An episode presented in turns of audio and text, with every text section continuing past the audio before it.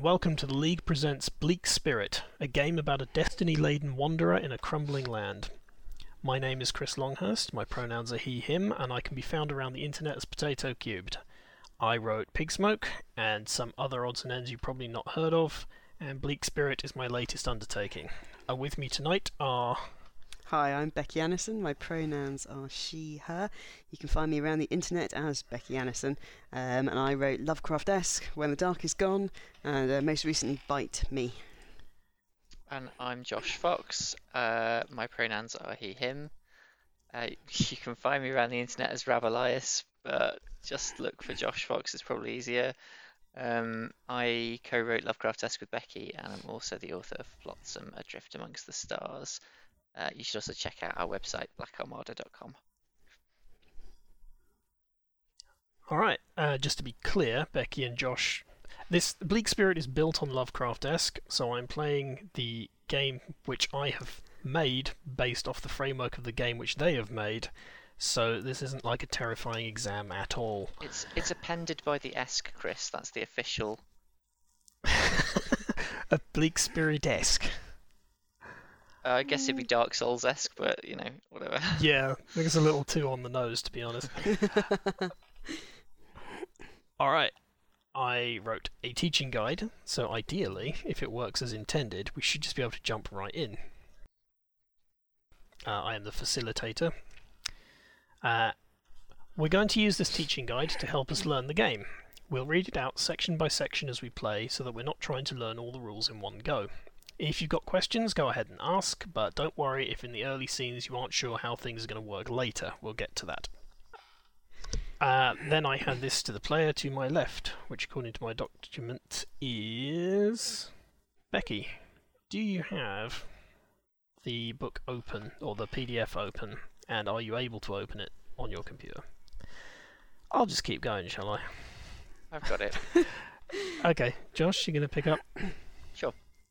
This is a storytelling game to describe a lone wanderer amid a foreboding, melancholy landscape, the great destiny they bear, and how that unfolds when they confront their adversary.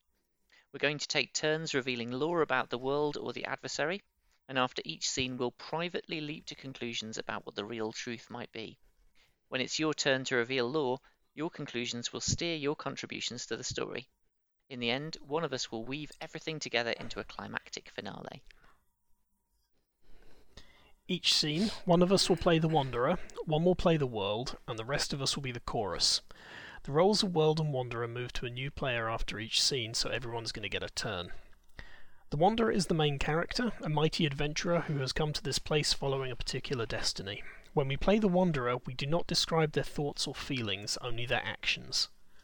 The world frames scenes, reveals lore, describes the people, places, and events that the Wanderer encounters, and controls how they respond to the Wanderer's actions. The chorus help the world by adding atmosphere and details and by playing secondary characters if the world needs them to do so. Before we start, we should all have a clear idea of the kind of story we want to tell. The game is set in a world of swords and sorcery, amidst the ruins of former greatness. There may be great civilizations elsewhere in the world, but here, where the story takes place, there is only faded grandeur and melancholy reminders of what went before, populated by dangerous creatures and xenophobic remnants of former inhabitants. The few talkative souls who come to this locale are eccentric creatures, focused on their own thoughts above all else. They may prove useful allies or bitter enemies. This is a world where morality is decidedly grey. The easy path is always the soft lie or the timely betrayal. Altruism is a quick route to self destruction or exploitation by the more cynical. There are heroes in this world yet, the Wanderer may even be one, but they're a tragic breed. This is a world where information never comes easily. Other people keep their cards close to their chests, revealing only what they want you to know. Scrawled graffiti offers clues to what happened here. Loose pages torn from ancient tomes give cryptic descriptions of the adversary's origins and nature. And yet, this is a world where beauty still lingers. Amid the ruins, the grime, and the corruption, there remain places of breathtaking wonder, and people who will gladly take the suffering of others onto their own shoulders. These moments are all the more precious for their rarity, but we'll probably see at least one. Role playing games are, by their nature, unpredictable, and that's part of the fun. But it means that without little care, stories can go to places that we don't want, so we've got a couple of rules to help us keep a course that we all like. First of all is the ban list. If you know up front that there are topics which you don't want to see, we're all going to take a few minutes to write them down. These could be things which you don't want to come up because they make you uncomfortable, things that you don't want to deal with right now, or just topics and themes you're bored of and don't want to see.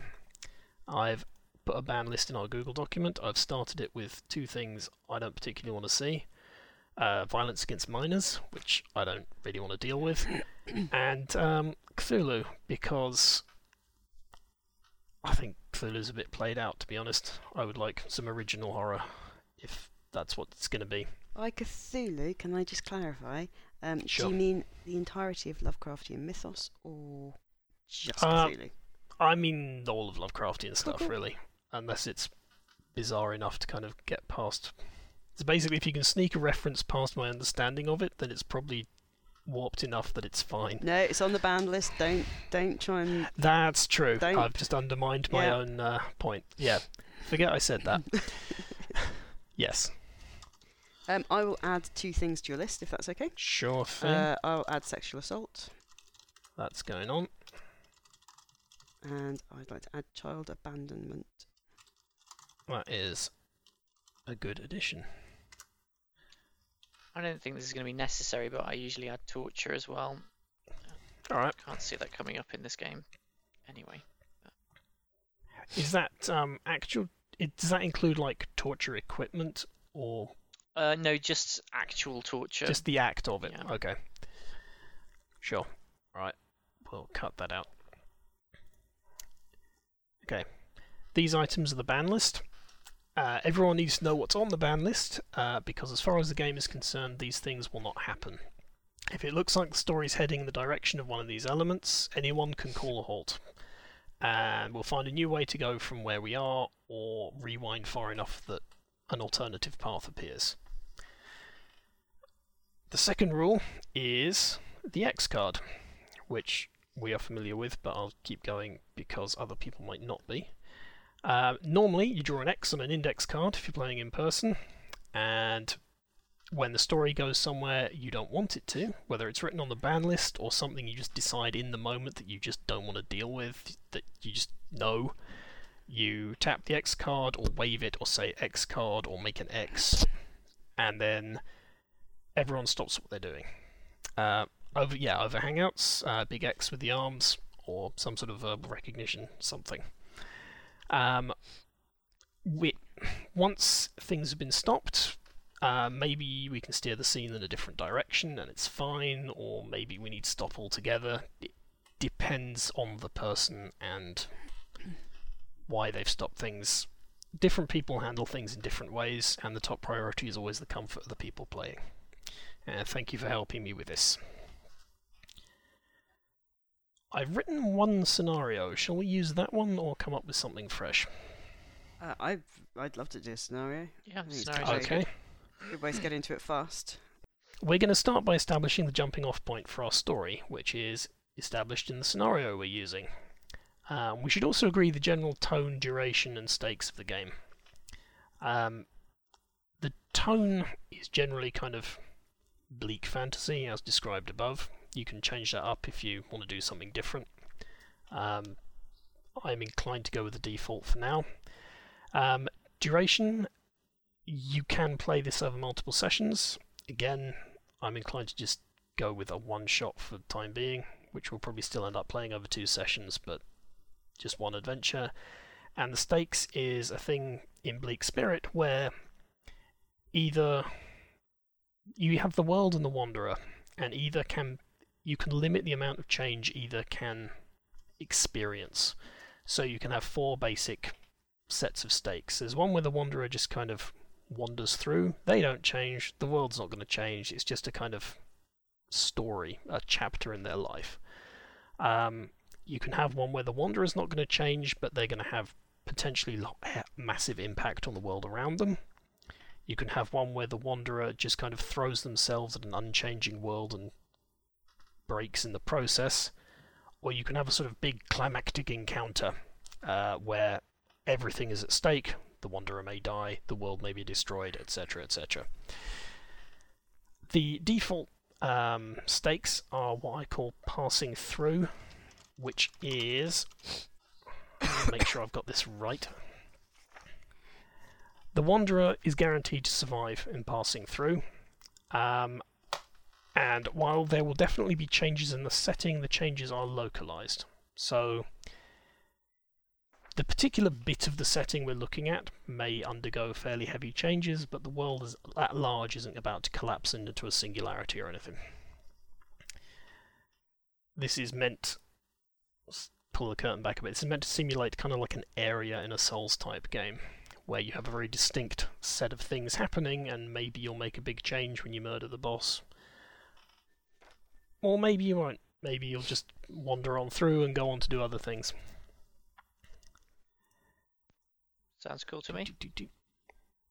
Okay, that's good because I feel like I'm waffling a bit. Uh, then the facilitator, i.e. me, should read out the details of the scenario we're using. Wanderer, other characters, area and setting, and locations.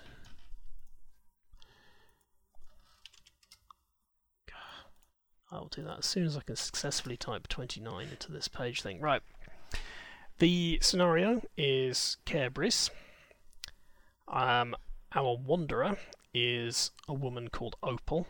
She is a sorcerer assassin of the Silver Hand. She's come to Caer Brys from the sun-baked lands of the surface.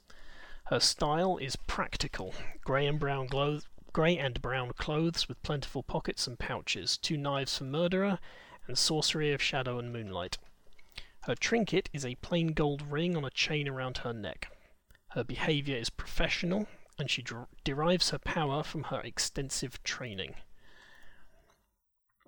These are all things that in a sort of custom game you decide for yourself uh, style, trinket, behaviour, and the source of the Wanderer's power. Um, there are some other characters who may or may not appear, but they're there to give you an example of the sort of NPCs that might be here. Uh, Ignatia is an ex priestess who has come here to gloat over the corpses of those who once were gods. Her healing magic is potent, but she has no time for glory seekers or those who seek the secrets locked in divine tombs. Uh, Joseph is a swashbuckling monster hunter from far Lanoa who has come to Caer Brys to slay some unspecified prey. Despite his easygoing demeanour, he holds others to exacting standards. It's remarkably easy to find oneself deemed a monster who Joseph will hunt. Excellent. Uh, Wormheart is one of the undead, although somehow still in possession of its full faculties. It scavenges the ruins and will trade what it finds for items which you have no use for. But can you trust it? Uh, finally, Siento is never seen, only ever speaking from the other side of a wall or hidden in the shadows. He offers secrets and guidance, but seems prone to strange seizures and spasms. Who is this mysterious assistant? What is he, and why is he helping you? The area overall is the sunken city of Caer uh, a place where dead gods of the deep rest uneasy. Water flows through its abandoned streets and pools in its sunken cellars, and things lurk in the depths, sustained by their proximity to crumbling divinity and I can hear an echo. Ah, that'll be why. Right. Um, there are four predetermined locations. Uh, the clock tower at the centre of the city is a landmark visible from almost everywhere within the Caer, uh, a needle of golden glass at odds with the rest of the city's crumbling stone construction. The hands of the clock still move, but they count unknown hours. Mortician's Row is a cramped and claustrophobic tangle of streets and shop fronts where undertakers and embalmers used to promote their services. Now only the dead occupy this place, lurching and shambling after the warmth of living visitors. The rooftops offer some peace and quiet, and relatively simple transit around the flooded city, but they're not safe. Something lurks even here, never quite in plain view, and all it takes is a single distracted misstep to send you plummeting to the street below and a shattered tomb used to be just another resting place for a Leviathan god, but some geological force has cracked it open. Undying cultists and fiendish traps protect enchanted treasures within, and beyond them the tomb itself, out of which constantly seeps a corrupting miasma.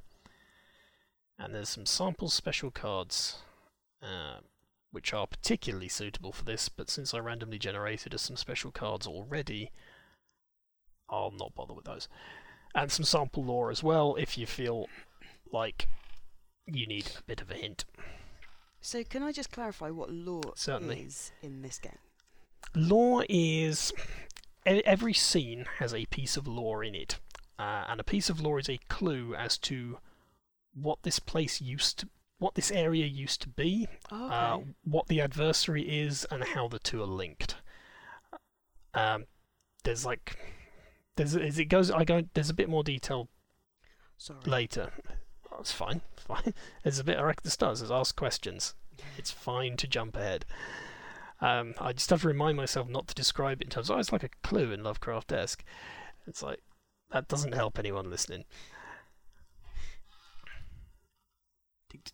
Anyway, having read all of that, I've lost my place. It feels a little bit like the um the lore feels a little bit like. Have you seen Sapphire and Steel? I'm I'm familiar with it. I don't think I've ever actually seen it. Oh, okay. Well, Sapphire and Steel is a very old ancient TV show, but part of it is them piecing together little bits of information they find to find out what's gone wrong with time. It is weird shit. Mm. Yeah, that sounds about right. Uh, yeah, so I've read out all that stuff. Now I do some more reading. I should really hand this off to someone else at some point. Anyway, we're nearly ready to begin our tale. The first scene has to contain some piece of lore which hints at the truth of the area or the powerful adversary who haunts it. If anyone has a good idea for this lore, don't say anything yet. But you can play the world for the first scene. At the end of each scene, we'll pass our role, World Wanderer or Chorus, to the left, so everyone's going to get a turn at every role. So I need a volunteer to take first turn as the world.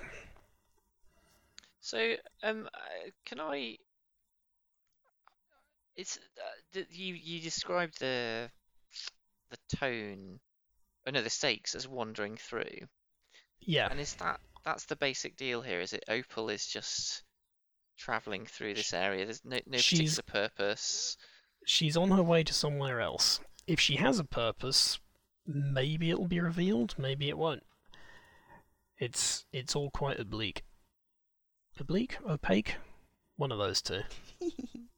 And uh, so, having read the part of the rules, um, I know that there are three types of scene. hmm D- does it matter? Do we have to pick one? You will if you're going to be the world. When you're the world, you choose a type of scene, uh, and you kind of plant the lore within it. The wanderer experiences the scene, discovers the lore, Okay. and then the role passes on. I've got something. I'll have a go. Excellent. well done, volunteer. I will add that note to the list of stuff. Mm. I don't have a monitor big enough for this. I've got too many windows open. You need more than one monitor. Yeah, um, that will require a bigger desk.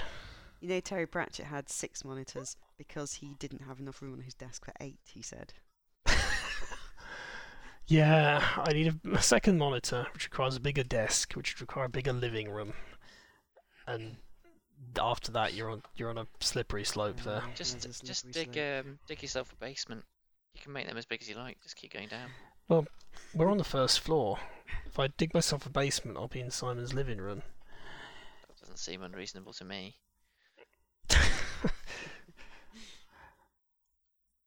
I forgot where I was again. Um, I have to choose a yes, you you'd volunteered to be the world. Yeah, so you get to read the next bit. Oh, God, how exciting! Yep. Uh, now I have to find it somehow. Uh, if you do a search for End Branch B, it's just below that. Uh, but I'm so close to it now that I can't be bothered to do that. Uh, here we are. The world is like the author of a book, except they don't get to control the actions of the wanderer. The world chooses where a scene is set, who or what is present, and whether the scene focuses on danger, interaction, or a feature of the setting. The world describes how the other inhabitants of the setting act and plays any talking characters, like an actor in a film or play. The world should bring the chorus in by pausing often to allow them to contribute details and elaborations, asking them questions and building on the answers. Finally, the world chooses when to end the scene.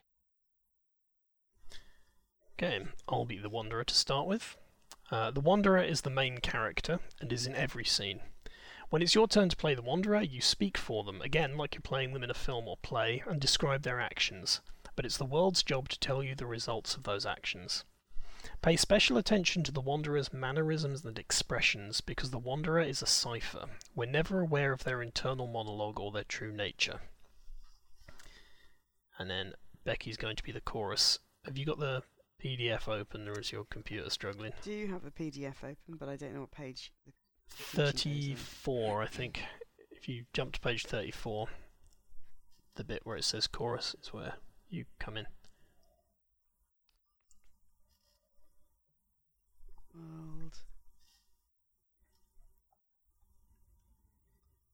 Wanderer, the world. Chorus. Everyone else plays the chorus. The chorus support the world in a number of ways, primarily by adding sensory descriptions and elaborating on whatever the world describes. We don't take over the scene, introduce lore, or do anything that would change the direction of the story. Instead, we try to reinforce the atmosphere which the world is trying to create. In addition, when the world asks us questions, we provide answers. Top of the head answers, not considered ones. Finally, if the Wanderer ends up in conversation with multiple people, we will play secondary characters so the world doesn't end up talking to themselves. During the first two parts of the game, scenes are focused on discovering lore. During every scene, the world will reveal one piece of lore. Lore is information either about the area itself or about the adversary, the powerful threat which dominates it. Lore can be anything scrawled graffiti, clues or theories dropped by other characters, a powerful odor, a particular symbol or manifestation, a powerful vision, anything that stands out as significantly strange against the backdrop of the world we create. Something to remember when introducing lore is that in the game of Bleak Spirit, knowledge is never straightforward. Lore does not reveal information but hints at it in a cryptic and arcane manner. Also, bear in mind that we can add in bits of atmospheric detail, as the world or the chorus, without making them lore, and we can reuse old lore freely. When lore is introduced, we write the details down on an index card. Whatever we write down on those cards will help us create the adversary at the end of the game. And the last thing before we start are special cards. Shall we use special cards or not for this first one? Uh, I'm very happy to, but I Okay. I'm not sure where you've put them. Um, I've put everyone's in its own little document. Uh, I'll keep reading because I've written a whole load of stuff for me to say now. Um, the last thing before we start are special cards. Everyone gets one, and we play them at appropriate times to change the rules of the game in ways specified on the cards. You don't have to use yours if you don't want to, but if you see the perfect moment, play it. Now, the world will frame the first scene. They have a choice of a danger scene, an interaction scene, or a feature scene. A danger scene features some peril the wanderer will overcome and asks us what it costs them. An interaction scene features one of the strange people who live in this world. And a feature scene is a moment of peace wherein the wanderer can explore and examine the surroundings freely. If the world frames a danger scene, then at the appropriate time they and the chorus will suggest a price each which the wanderer might pay to overcome the obstacle. The wanderer will choose one. If the world frames an interaction scene, then they will create or reuse a character for the wanderer to interact with. Depending on how the conversation goes, an interaction scene may become a danger scene, but that's fine because it just plays out like a danger scene from there. And if the world frames a feature scene, that's an opportunity for them and the chorus to get stuck into a detailed description of the location. And then we start. Josh has a scene to frame. so do I do I say what kind of scene it is straight off? Yes. I don't think I've actually written that down anywhere, but Okay. Um, so I think I am going for a danger scene, all right. and um, so Opal, hmm you are you are, are passing over the rooftops of Caer Brys. Um, so these are um, sloping stone surfaces. They're they're they're unfathomably ancient, pitted with holes and uh, covered in a light dusting of grasses and other weeds. It's uh, an overcast day. The sun is just sort of visible as a one watery disk in the sky. Um, and you're making slow progress moving over the rooftops because each little bit of the uh, rooftops is is kind of like a a passageway through a maze, but, but um, without the benefit of the walls um, to guide you. You end up following your way to dead ends, having to double back. I think that your feet kick up a dust from the roofs which smells musty and decayed. Mm. Now, Caer Brys is flooded, and so every so often you'll come to what for you is a dead end, but for the ancient city was presumably a thoroughfare passageway um, filled with water. Uh, it's quite beautiful. There are occasional bits of statuary protruding from the water, or an island where some dais or public square sits slightly above the level of the water. And occasionally you see trees and other uh, beautiful things. In any case, um, you've made it onto the roof of this sprawling building, um, much much bigger roof than the other ones you've been walking along, and uh, for a time, there's less athleticism required. You've been having to make some quite hairy jumps from building to building to make progress. But now you can just sort of walk. And you're about halfway across the roof. Um, a long grassy expanse on either side of you in all directions.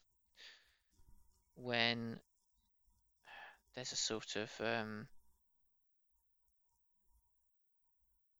scratching sound. It's I say a scratching sound. A scratching sound makes it sound small. It's it's more of a sort of scraping uh, as of two surfaces against each other.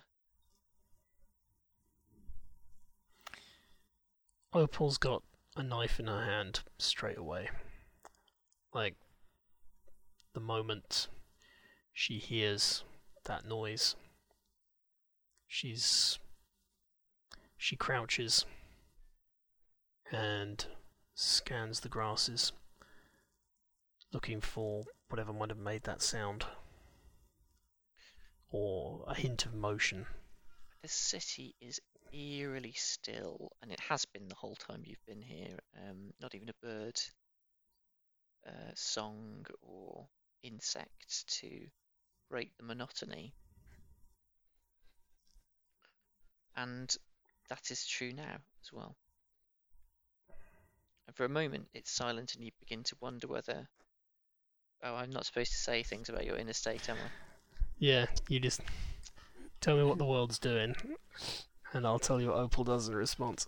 Alright, well there is a it's... there is a gap and an observer might wonder whether the um, whether the sound had happened at all. And then suddenly it happens again and again and again, a sort of series of loud, jarring, scraping sounds. They feel that, that that's really, really close to you, but you can see nothing at all. Okay. This is a big flat rooftop, right, with grasses growing on it. Yeah, I reckon it has a very slight slope, so it does come to a peak, um, but it's uh, unlike some of the other roofs where the, the, the slope was quite acute. Here, it's it's shallow. Okay. Opal can't see what's happening, She takes off at a run up the slope of the roof um, towards the towards the, the the peak of it. Um, staying as low as she can, but she's mostly focused on speed. Okay. Um, the noises seem to pursue, and they get quite in, in a relatively short space of time. They get close, and then on top of where she is, whatever it is, it must be right there. But again, you can't see anything, and then suddenly, this massive metal spike comes shooting out of the floor in front of you, just like blocking your way, um, with uh, a kind of grasping uh, claw thing on the end. It looks like it's made out of brass or something of that sort. Throws up a Oh. huge cloud of dust, which is almost blinding. Opal doesn't stop. She. The spike comes up in front of her and she twists to move around it and keep going. Okay, well, another one appears, and then another. Uh, it's like trying to run through uh, a lightning storm.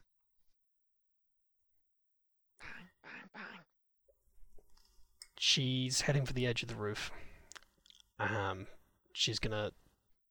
She twists between the spikes as best she can, trying to. Yeah, she's she's aiming for the edge of the roof to find somewhere to find a different building. Okay. How do we resolve this? Uh, that is up to the world. How do you want things to resolve? If you if you want to suggest a price that she can pay to um, get to the next scene, or yeah, you you and the chorus each suggest a price that she will have to that she should pay in order to move on from here. Um, Okay. and then I, as Opal, will choose which one I would rather. Okay, well, I would like to progress the danger a little bit more before we do that, if that's Certainly, okay. go for it. So you're you're weaving, you're ducking, uh, turning to the side, and then one of the spikes comes up almost on top of you, and the uh, the, the the spot that you're standing on crumbles away as it does so, so that you fall through the floor and land on the massive brass body of this enormous arthropod whose legs have been punching through the ceiling of the building you're now in this uh, vast open space dark lit only by light coming through the holes that this creature's uh, uh, legs have made. And down below you is dark dark water uh, Okay. its clashing jaws are really quite close at hand.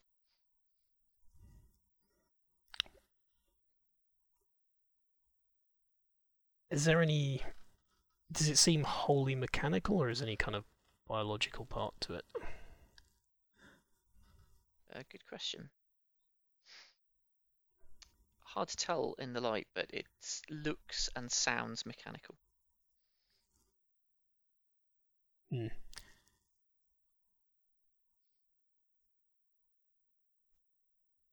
And it's.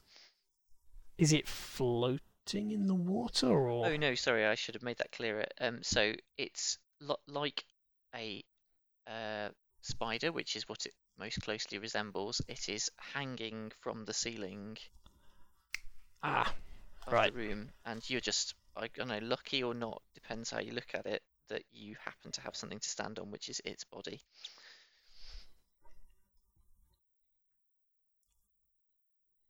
Right. Opal already has a knife handy. She will sever the strands that it's that's, that are holding this thing up. I'm I'm assuming it's hanging from the ceiling on like webbing of some kind. Uh, no, I think it's Or- just it's just like No, just its its, limbs. Its, its limbs, yeah. then she'll go for those. Okay. She'll get her knife into the joints of the nearest limb and twist to try and dislodge it. Okay, I think we're probably at the stakes point now. Like, hmm um, you're basically fighting this thing, right? Yep. So I suggest that the stakes are you lose you lose your ability to travel on the rooftops as you are plunged into the water and you also lose your bearings as you will travel some distance before you're able to find dry land again. Uh, but the creature will either be driven off or, or perhaps fall into the water and sink, presumably, since it's made out of metal. I get to set some stakes as well, don't I? Is Yes. instead of what I suggest? It's it, basically you each you each set um, a price, and then I choose which one Opal is going to pay. Great. So I'm going to choose that in popping out its limbs, you can um, uh, completely um, disable it because this is kind of ancient technology that is kind of on its last legs anyway. Ho ho ho. But in its dying throes, you will take a mechanical spider bite, um, which will inject you with something. We'll find out later what it does. I like both of them. um, I'm going to choose the mechanical spider bite Yeah, yeah. because I like how that's going to loom over future stuff. All right. So is that is that Okay. it? Is that the end of the scene? I think it might be. Uh, if you want to, yeah, if you want to narrate, um, well, we've already got some narration of Opal sort of like prizes the thing free of the s- ceiling. Presumably, it drops away and she catches hold of one of the holes it's made. Yeah, and as it as it Hole. falls, its giant jaws slam into your leg, and briefly you feel like it's going to rip out your actual leg from its socket. But, whoops, sorry, internal thought process there. Um, It's fine. but it doesn't. Uh, it it its jaws open again and it plunges down into the water, and leaping back up, pulling yourself back up through the hole. Um, you'll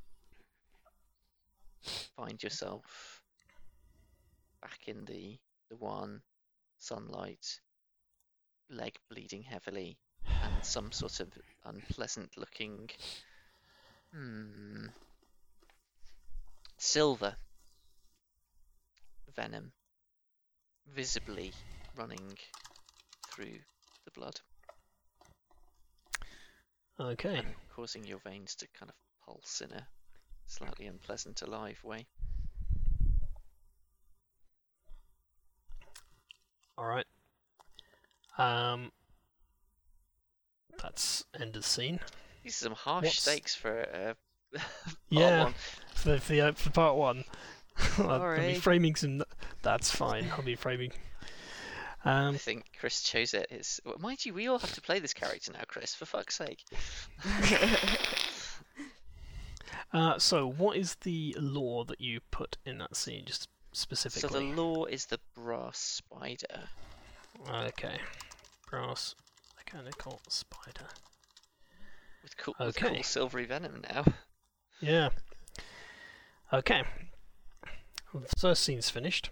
After every scene, we've got a few things to do. First of all, while the scene is still fresh in our minds, we're going to leap con- to conclusions, which just means writing down what you think is really going on. What the real story behind this place is, who or what the adversary might be, and how they're linked. How the adversary, yeah, is it responsible for the, the area? Is it was it drawn to it by something? Uh, but yeah, you do that without discussing it with the other players. Everyone's ideas should come from them and them alone. So, we'll spend a few moments doing that. And then I'll start waffling again in a minute.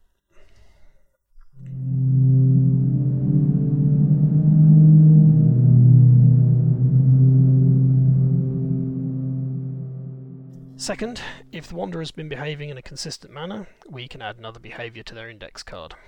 If you feel like Opal has been characterised in a particular way other than professional, I wouldn't say so yet.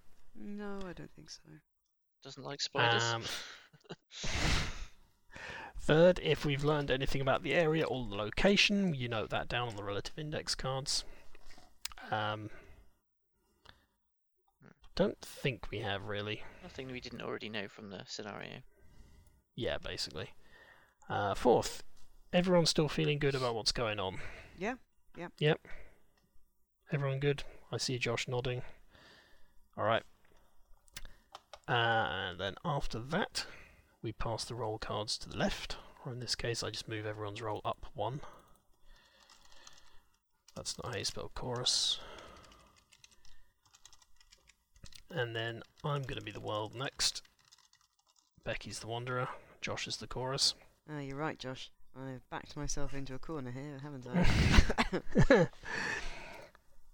um, and then I need to take a moment to work out what I'm going to do with this next scene. Which I'm going to do by looking at the list of locations and other such stuff.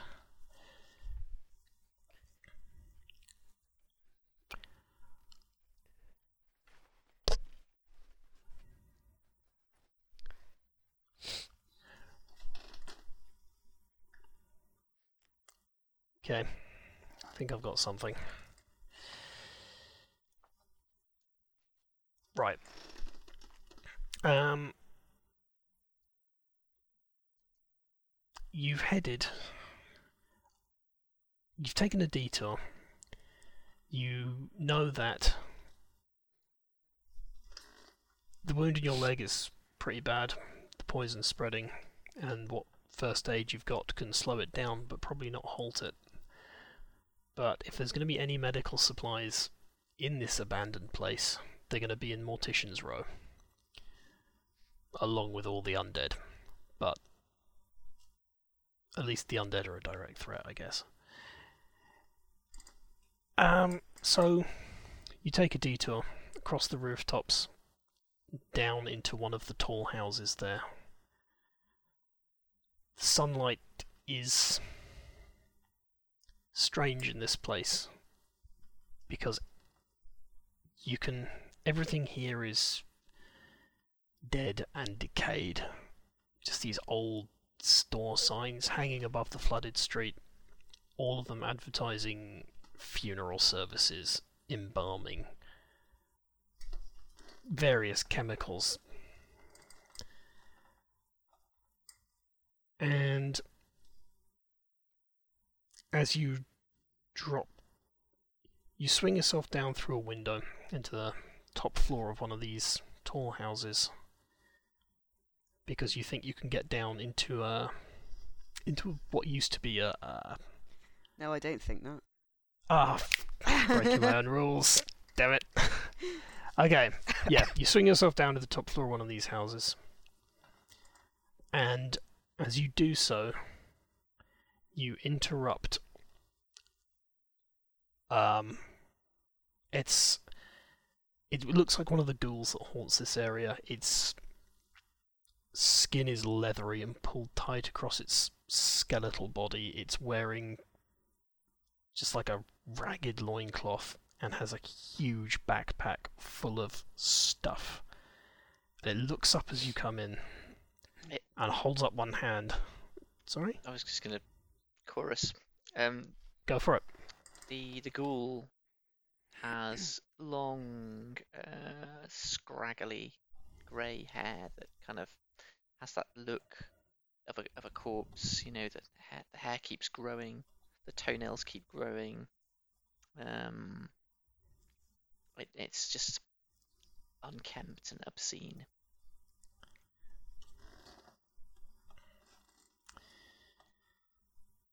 Okay.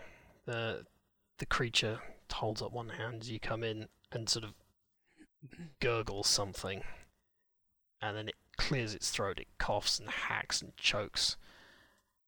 Holds up its hand again, and says, Have you come to trade?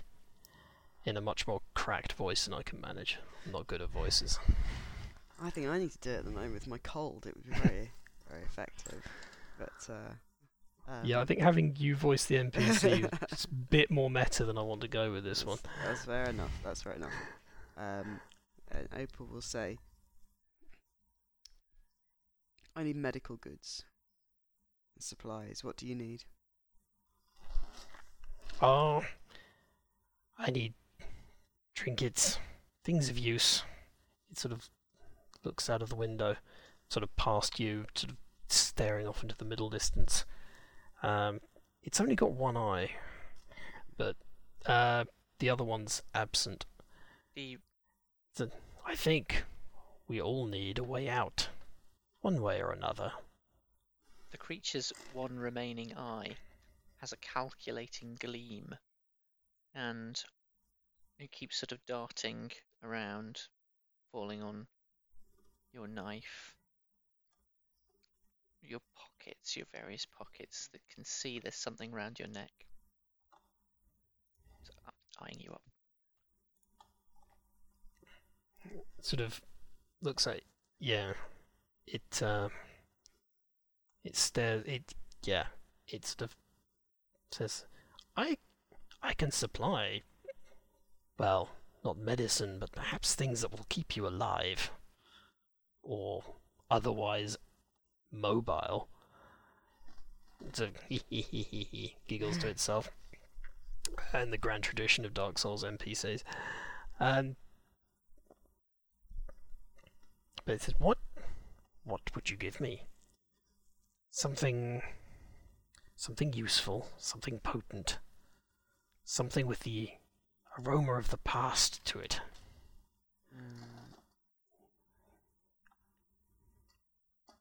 I have a ring. It's important. But my life is more important.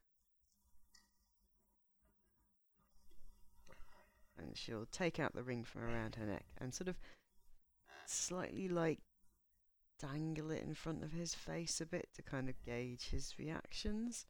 You know, like if you know, if you were kind of wafting a delicious meal in front of somebody who is hungry to see Oh, how he responds. It his eye follows it. He sort of he doesn't he doesn't make to grab it, but you can see his fingers twitching. and his tongue. He has this long, sort of leathery tongue which kind of licks around his, his lips nervously. Yes, for that, I'll give you the best I've got. Well, tell me what it is, and I'll decide if I think it's good enough.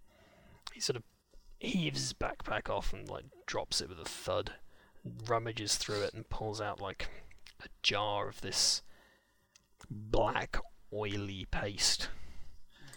Um, and he unscrews it, and you can see there's not there's not very much left in the jar. It's almost all gone. He goes, "This, this is the water of life. I stole it, you know, from the funnels and the conduits." He sort of glances out the window again. At um, he says, "I'll give you this for the ring. It'll keep you going for now. But I think with a wound like that, you'll want to find the source." The source of the elixir of life, you mean? It's all funneled towards the clock tower. I don't know why I don't dare go there. Well, But perhaps if you go there, you can bring me back something even more special. well, if I do, then we can trade again. I'll be around. Alright, you have a deal. Alright. He sort of snatches the ring, hands you the jar of stuff. I take the jar of stuff and then I grab him by his jacket and say, if this doesn't work, the last thing I will do is come back and relieve you of the burden of your life. Oh, I was relieved of that burden many years ago. Let